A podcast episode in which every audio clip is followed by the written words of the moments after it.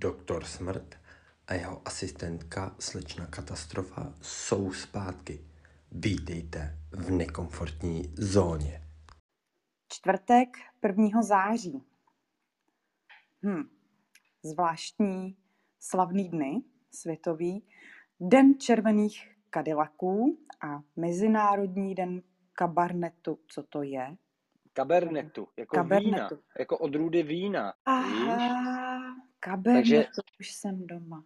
Jo. Jako x díky. jiných dní v roce je to den násosků, ale uh, zaujal mě dě, den červených kadilaků. Ten je prostě boží. Hm, Kolombo akorát- měl kadilaka, ne? Kdo? Kolombo. Ten jezdil kadilakem. No, já se v těch se amerických kárách moc nevyznám, jo, ale... Ale, Ale je to velký a nevím. těžký. Jo, asi jo.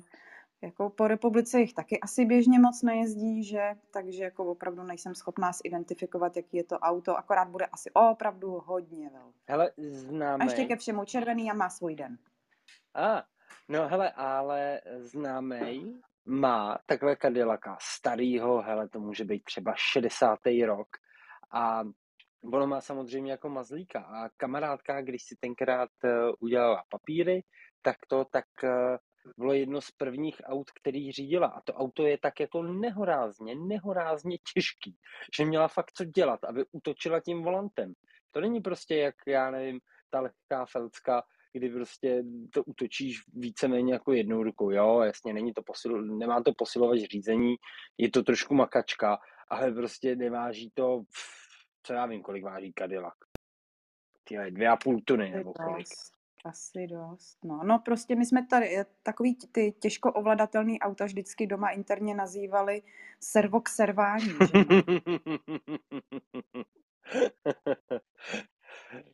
Hele, ale já řeknu teda svátky, protože to jsou jediný uh, dva svátky, který si z hlavy pamatuju uh, z celého roku, kdy 1. září slaví svátek Linda a Samuel. Uh, znám teda Lindu a Samuela snad ani ne. Nicméně já si to opravdu pamatuju, protože kvůli tomu, jak 1. září se chodilo do školy. Jako dítě vyhlížíš jako ten kalendář a teď se jako netěšíš prostě na toho 1. září a mám v hlavě zarytý to, že prostě svátek slaví Linda a Samuel. Tak tímto jim přeji všechno nejlepší a hodně zdraví. Od nás taky, všechno nej. A můžeme na ještě jeden významný den, ale ona už- je to vlastně trošku událost. Vezmeš si ho? Ale určitě. Určitě, protože pr- první září je jedním ze dnů, eh, které sloužily jako počátek kalendářního roku. A jako počátek kalendářního roku tenhle ten den sloužil v Byzantské říši a v určitých částech Jižní Itálie a na Balkáně. A 13. století do roku 1700 v Rusku a náš letopočet zaved v Rusku až Petr Veliký, o kterém jsme se tady nedávno bavili pár dní zpátky a zaved ho k prvnímu první 1700. Tam muselo být nebo ono to asi nebylo až takový drámo, jak já si to představuju, ale uh, jako přes, nebo přeskočit, jakoby přetočit ten rok, že najednou máš jako září, máš mít nový rok a místo října, tak máš, tak máš leden. Že prostě jako ty obyvatele svým způsobem tím strašně jako rozhodíš. Máš jak přetáčení letního a zimního času. Nějak jako, je to větší extrém, ale podobně si to představuju. Tušila jsi tohle? Trošku jim to tam posunul. Tak jako uh, vím, že v Rusku měli jiný kalendář, ještě do dneška ho vlastně trošku používají, že slaví současně dvakrát začátek nového roku aktuálně, jo, ale tu, tuhle tu zajímavost úplně ne. To jsem jako... Zajímavý. Mm, je to je, za, za- je zajímavý, že to je zrovna jako k prvnímu září. Ne, nepíděl, upřímně nepíděl jsem se potom, ale uh, mě vždycky zajímá, když máš nějaký takovýhle jako počáteční bod, třeba roku, proč, proč prostě 1. září, proč ne já nevím, 1. srpna. Víš, že to asi něco muselo mít společného, já to typuju s náboženstvím, nebo náhoda, že si prostě nějaký frája v historii jako rozhodl, hm, teď je správný čas na nový rok? Nevím. Zajímavý. Zajímavý. Ono stejně určitě se tady k tomu ještě nějakým způsobem dostaneme časem, že jo, některým z dalších dílů. Takže dohledáme, aby jsme byli informovaní a pak vám o tom poreferujeme. Tak, tak. A následně si prosím nasaďte uh, narozeninové čepičky a jdem slavit narozeniny. Tinko, pojď. Vem si ty první dvě, protože já o nich nevím vůbec nic. Jako první by 1. září oslavila narozeniny Eliška Rejčka. Ona se narodila 1288 a je to velice zajímavá postava v českých dějinách. Jí se povedlo v uvozovkách být dvakrát českou královnou, jednou nestihla korunovaci ani. Ale zajímavý na tom je, že ona byla vlastně manželkou Václava II. a provdali ji už ve 12 letech. Jo. To je jako mazec. No ale už v 15, o tři roky později, vlastně ne, v 15 korunovali na Českou královnu společně s Václavem, ale to štěstí jim moc dlouho nevydrželo. A ona se stala už o tři roky později vdovou. Hned na to roky prodal, provdali za Rudolfa Habsburského a spolu byli manželé jenom rok, protože jí taky umřel. Takže neměla to holka úplně jednoduchý. Ona ještě měla nějakým způsobem trošku vztah k jedné osobě e, v historii, o který budeme mluvit hned za chvíli.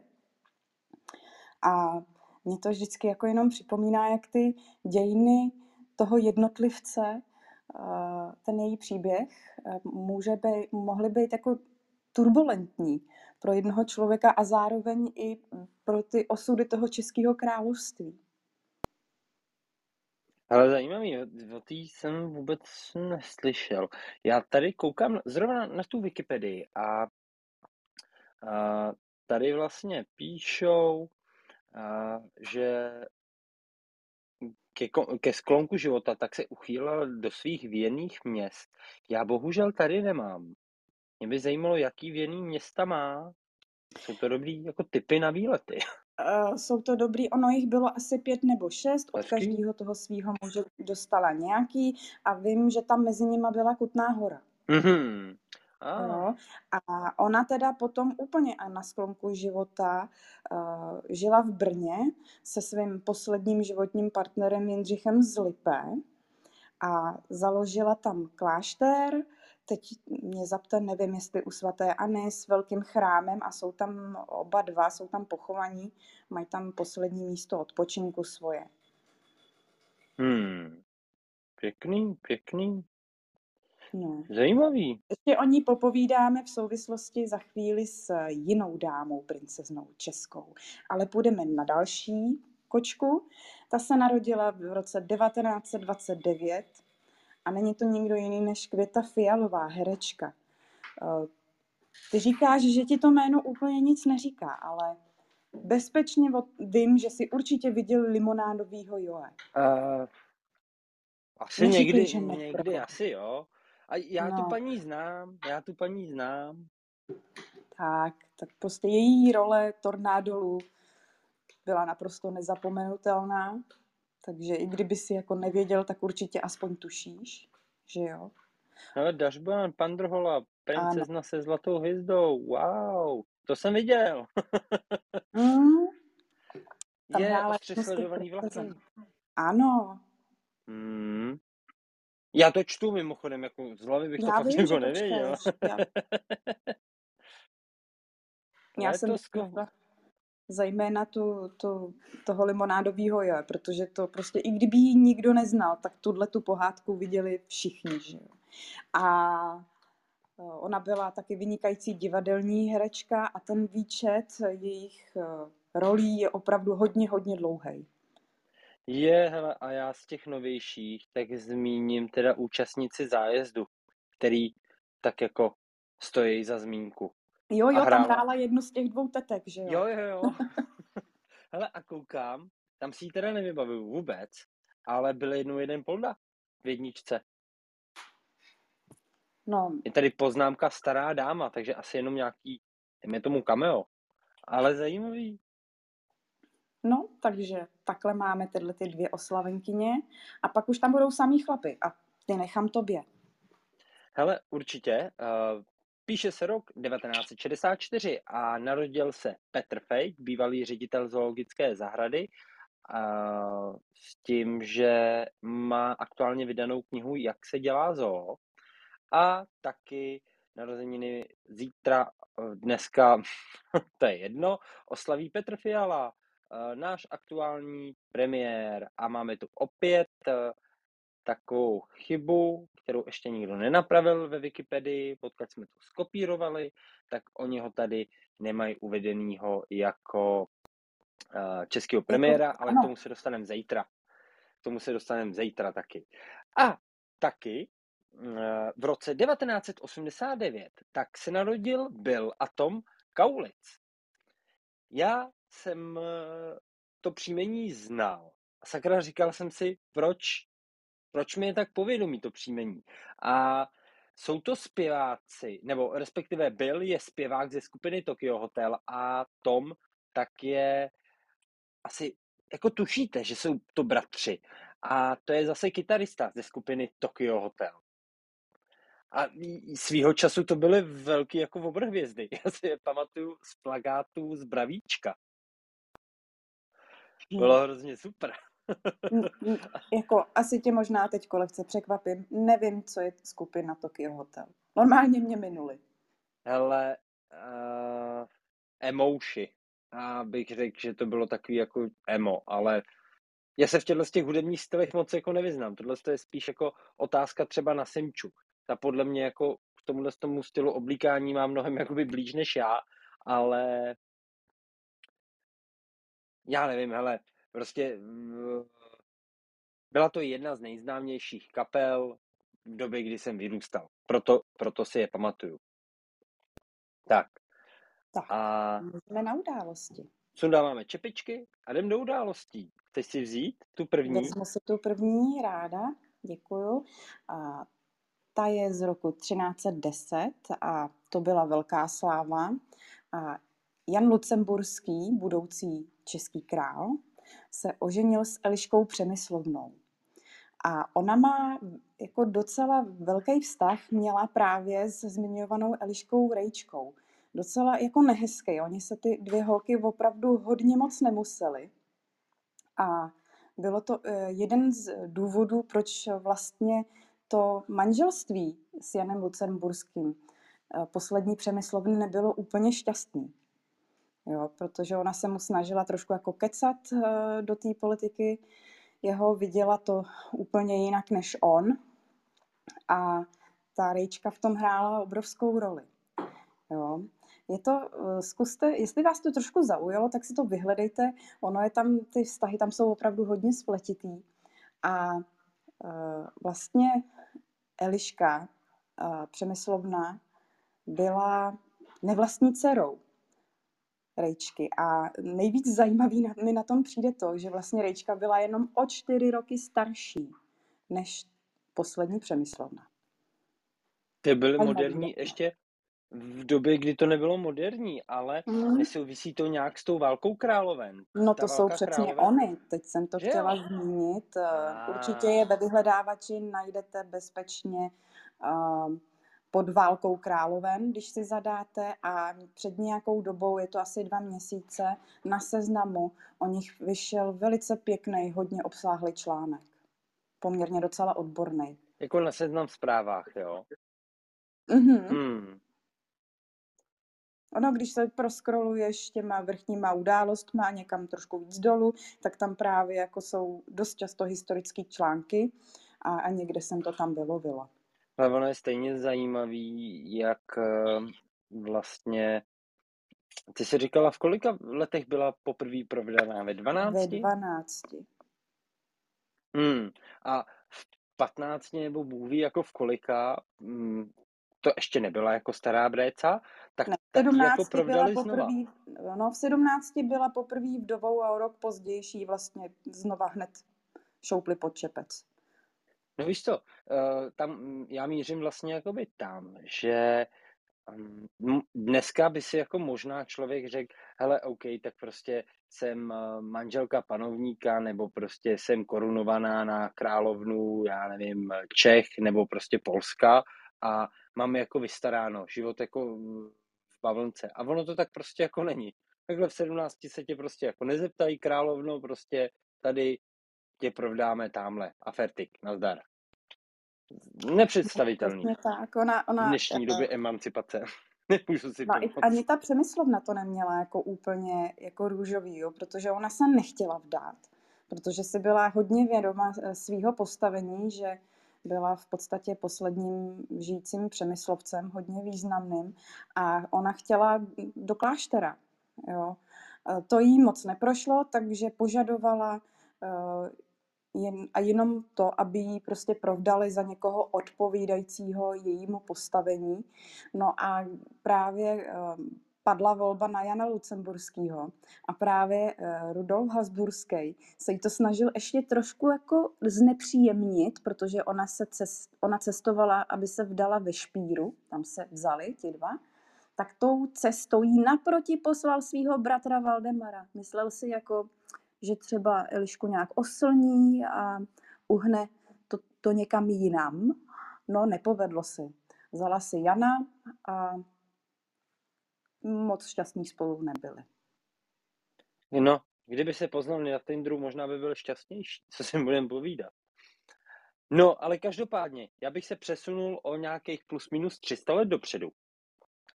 Eh, Do roku 1643, kdy švédská armáda pod velením generála Lenarta Torstensona zahájila devíti denní neúspěšné obléhání Brna. A schválně já se na to kouknu trošku víc, jestli to bude něco trošičku zajímavého, protože všichni víme, že rádi rejpem do Brna. Pavel, já ne. no, hele, není to tady, Bůh ví, kolik informací tady k tomu není. Je tady třeba proklik na Torstenovu válku. Nebo Hannibalova válka se tomu říká. Je krátký ozbrojený konflikt mezi Švédskem a Dánsko-Norskem v letech še- n- 1643 až 45. Je to vlastně konec 30-letý války. A samozřejmě to odkazuje na jméno toho švédského generála. Hm. Du. No a možná bych šel na, na další událost. Co ty na to? Klidně, můžeme trošku poskočit. Dneska jsme nějaký smutný, trošku zatím. A další událost se vztahuje k roku 1914. A to uhynula poslední holubice druhu holuba stěhovavého. Jmenovala se Marta. Eh, Četla jsi o Oni byli masivně, holubovi něco? četla, četla, oni byli masivně lobeni vlastně pro zábavu a pro obživu taky, protože sloužili jako jídlo. Až se povedlo je prostě takhle vymlátit docela brzo, hodně. No, No prostě likvidujeme si ty zvířátka nějak už jako stabilně docela dlouho, no. jako ono to nebylo, ono to nebylo jako jenom, jenom pro obživu. Ono uh, jednak uh, mně to přišlo strašně nepředstavitelný. Když jsem si to, když jsem si o tom jako něco málo čet, tak uh, ty hejna třeba ještě začátkem eh, 19. století, prostě okolo toho roku 1800, tak to byly hejna třeba o dvou milionech kusů. A tam vlastně já si to schválně i rozkliknu, zkusím to nějakým způsobem popsat. Mimochodem vypadá holoubek. Vypadá jako holoubek. A uh, tady je mapa migrace. Tak je to vlastně severní, severní Amerika. Severní Amerika. By se dalo No, říct. jo, severo, severovýchod, já ti do toho nechci moc kecat, protože západ je uh, San Francisco a tak, Ale... Ženská, koukám na mapu z druhé strany, ne?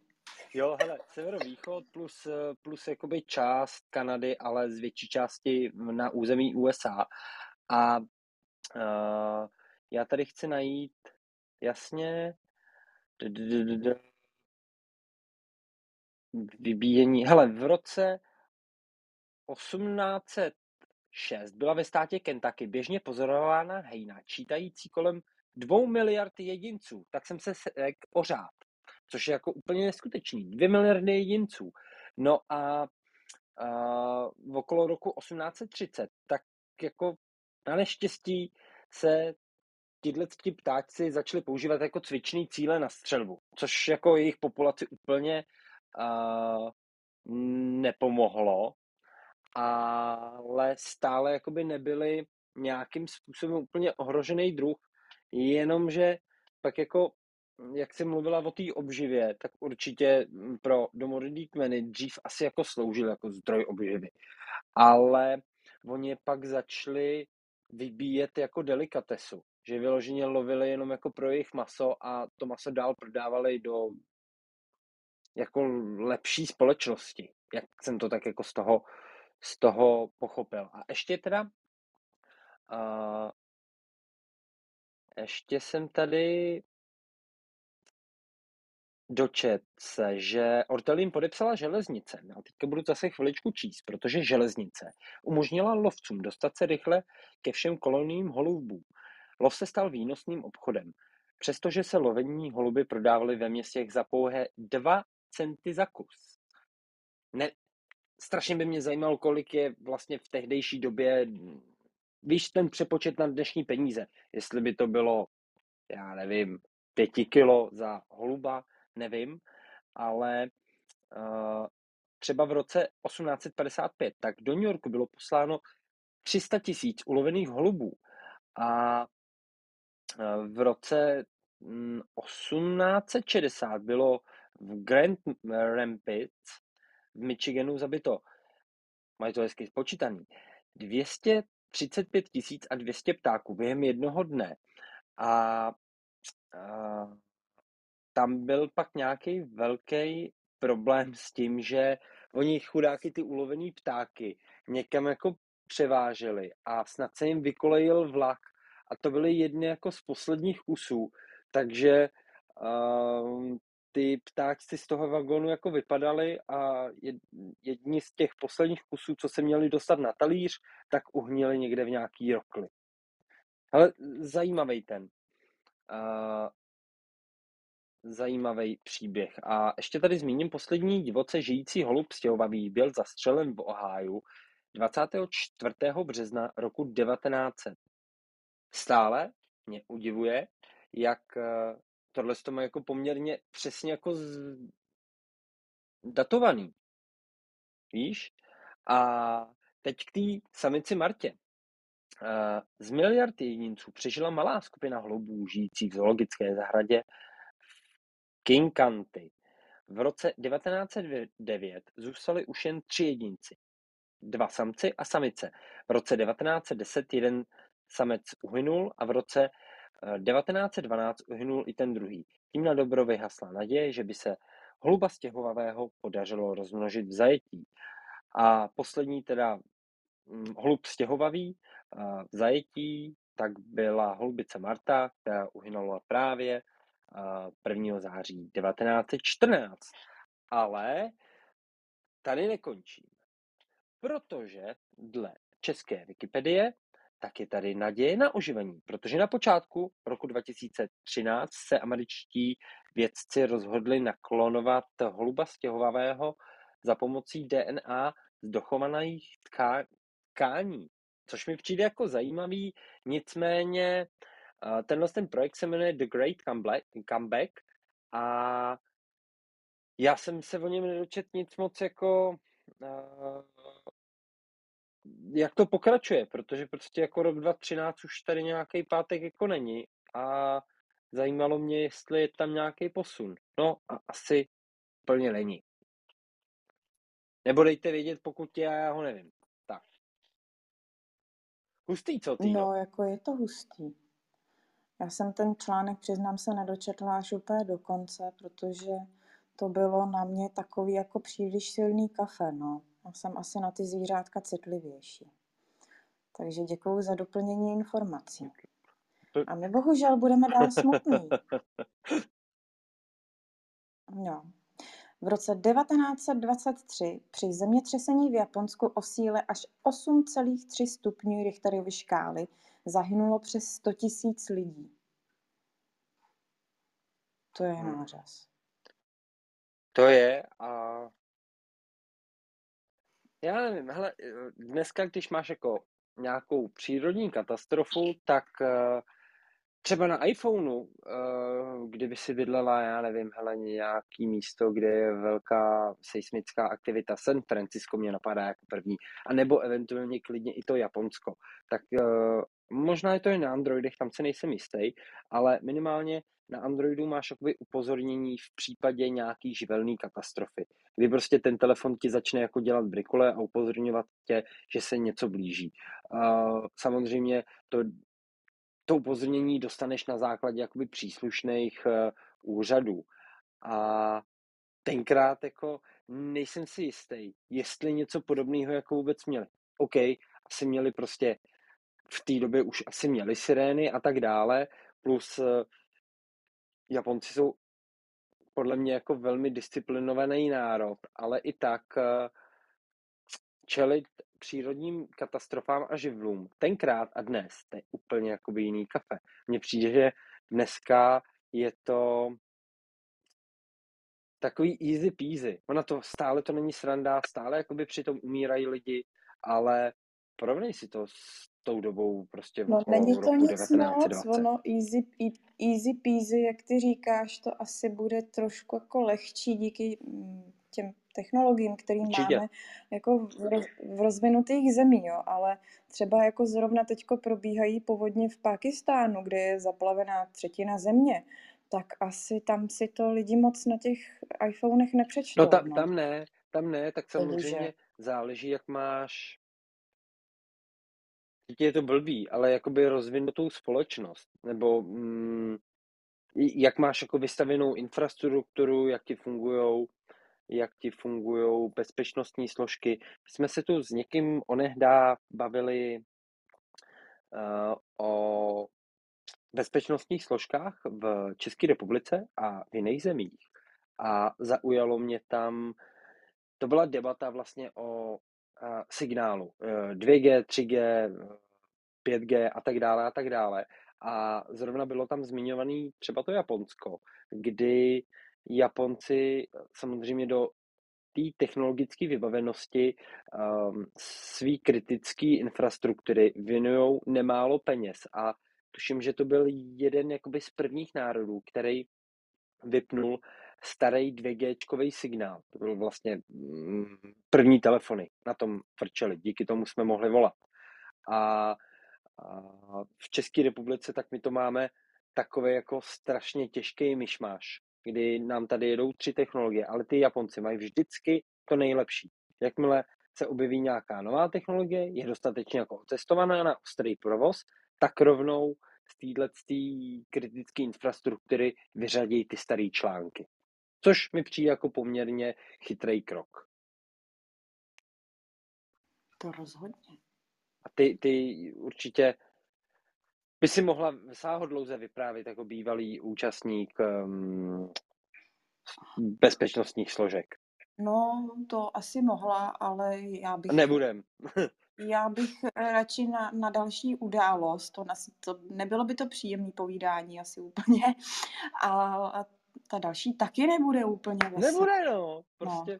prostě jako nebude. A já bych si ji s dovolením vzal, protože uh, včera, uh, 31. srpna, tak jsme se tu bavili o fingovaným uh, přepadením uh, vysílače na polských hranicích respektive Němci se převlíkli za Poláky a přepadli svůj vlastní vysílač.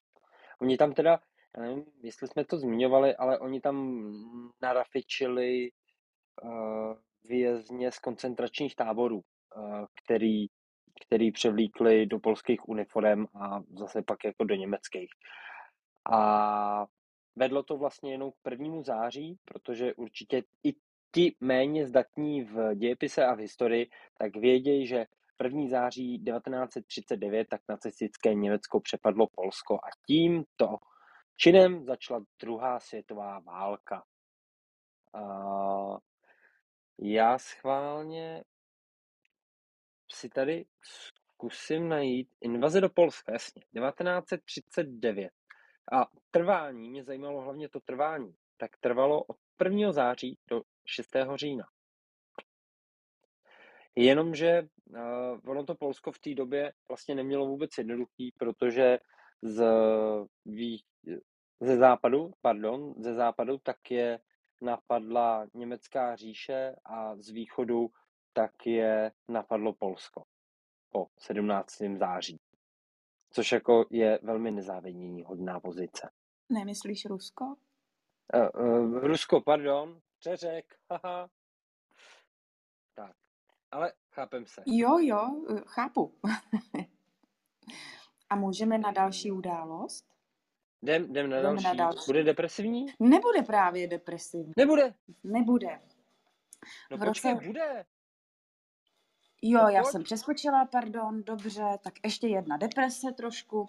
V roce 1958 v platnost vstoupil islandský zákon, který jednostranně posunul hranice islandské rybářské zóny ze čtyř námořních mil od pobřeží na 12 námořních mil. Tím začala první trestčí válka mezi Spojeným královstvím a Islandem. Zajímavé. Já, já ji teďka mám tu trestčí válku uh, rozkliklou. A hele, velmi zajímavý, jakože prostě jednostranně se jeden stát jako rozhodne, že tady posunuje teritoriální vody a, a nazdar bazar. S tím teda, s tím teda, že ještě je na tom jakoby zajímavý to, že Island tak uh, i v té době tak byl členem NATO. Aha. A by, uh, teď, teď budu číst. Během sporů docházelo k vášnivým střetům mezi islandskou pobřežní stráží a britskými trawlery a loděmi uh, britského námořnictva, které kulminovaly v některých případech taranováním a ojediněle ostrými výstřely. Vše se obešlo bez obětí na životech. Zničeno a poraženo bylo několik lodí, největší váhu však měly hrozby Islandu, že opustí NATO a uzavře jeho základnu na svém území. A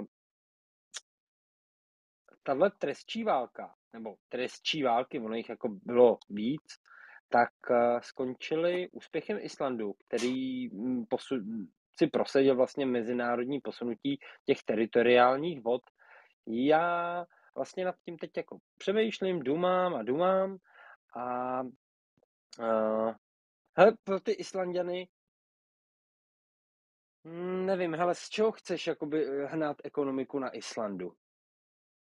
Tam jako moc továry nepostavíš. No asi, asi moc ne, no. Tam hledá ten rybolov a... A turismus. Trošku, turismus, trošku se tam teďko pěstují banány, že jo, ale uh, jako jinak asi nic moc, no. Hmm. Ale koukám, tady tř, byly tři trestčí války a ty brďo, hele, Ekonomické dopady britská vláda vyplácela až do roku 2002 rybářům v postižených oblastech finanční podporu. Celkem bylo vyplaceno 37 milionů liber. A jelikož eh, si to neumím představit, eh, tady máme 6-0. Hmm. Tak to je dobrý. Nebudem rozpěvávat, kolik to je, protože eh, můj chytrý iPhone mi to, při, eh, mi to nebere jako uh, měnu, ale jako váhu. Takže no, to můžu přepočítat na kilogramy, ale to je jedno. Já bych popojil dál a to bych přenechal tobě, ať to zakončíš tak krásně, skoro pozitivně, protože jsme dneska fakt depresivní. Uh, tak konečně něco taky trošku veselějšího. V roce 1985 americký oceánograf Robert D. Ballard objevil vrak Titaniku. To je kluk šikovnej. Co? Je poměrně pozdě, co? No, tak eh, on, jelikož je docela hluboko, tak ta technologie prostě museli pokročit, aby, aby ho zvládli prostě nějakým způsobem vystopovat, ale zajímavý je, že oni měli teorii, že vlastně se ten vrak rozlomil na, několik, na, na ty dvě hlavní části a to se jim potvrdilo samozřejmě. Jo, jako je, to, je to hodně zajímavý příběh, jak on na to přišel. On se na to připravoval docela dlouho předtím, spolupracoval i s americkou armádou, která mu na to půjčila taky nějaký svoje přístroje, aby vůbec to mohlo proběhnout vynalezl pro ně a zdokonalil i nějaký batyskafy nebo něco takového. Ne, nekoukal si na něj, já, jak nejsem mm-hmm. teď, mm-hmm. tak jsem tomu moc nerozuměla. Vůbec, vůbec. A, a oni vlastně mu tu uh, svoji techniku zapůjčili výměnou za to, že on jim pomohl najít nějakou válečnou loď, nějaký vrak. Takže nejdřív Ale... musel makat na tom, aby objevil to, co po něm armáda chtěla a pak díky tady tomu výměnému obchodu si mohl jít najít ten Titanic. Já se právě teďka koukám, mm, z jakého roku je Titanic. Jako e, myslím tím teda velkofilm od Camerona. 2007. Taky... O, o, o, o, o, to teda ne, ne kočičko. 97. 97, pardon, jsem se hmm. 97, což jako, uh, mě na tom přijde jako zajímavý, že to je, to je jako pár let, 12 let jako po, uh, po objevení vraku té lodi. Víš, kde se tak, uh, jsme se o tom kdysi už bavili, ale mm, zajímá mě tak, jako kdy se zrodil ten nápad uh, u Camerona uh, o tom natočit ten film. No, Víš, to nemohlo být dlouho, nemohlo to být dlouho jakoby po, uh, po objevení toho vraku protože prostě jako takovýhle nápad se ti rodí v hlavě jako dlouho a musíš dlouho schánit sponzory a tak dále a tak dále. A Titanic je určitě zajímavý. Mm, a on tam vlastně k němu se i ponořil snad dvakrát, ne? Jo, jo, jo, jo. No, ne, ne, ne, neměl teďka na rusky Cameron. Měl na rusky. Tak to nevím. Měl, měl na rusky, my jsme se totiž o něm bavili. Aha. Já doufám teď, že si ho nepletu. Že... To, to je dost možný, to je dost možný. To je na tom tady krásný, že se to tak krásně střídáme. Ale uh, on totiž nemá těch filmů zas až tak moc. Je fakt, že když něco natočí, tak je to většinou jako trhák. Ale on uh, se poměrně jako dost věnuje takovýhlemu hlubokomořskému potápění. Myslím, myslím zrovna, že to je Cameron, no. Takže Titanic, jupí. Mm-hmm. Konečně něco pozitivního. Přejeme mnoho pozitivních dní a poslechů skvělých podcastů. Mějte se krásně a borůvkový koláč.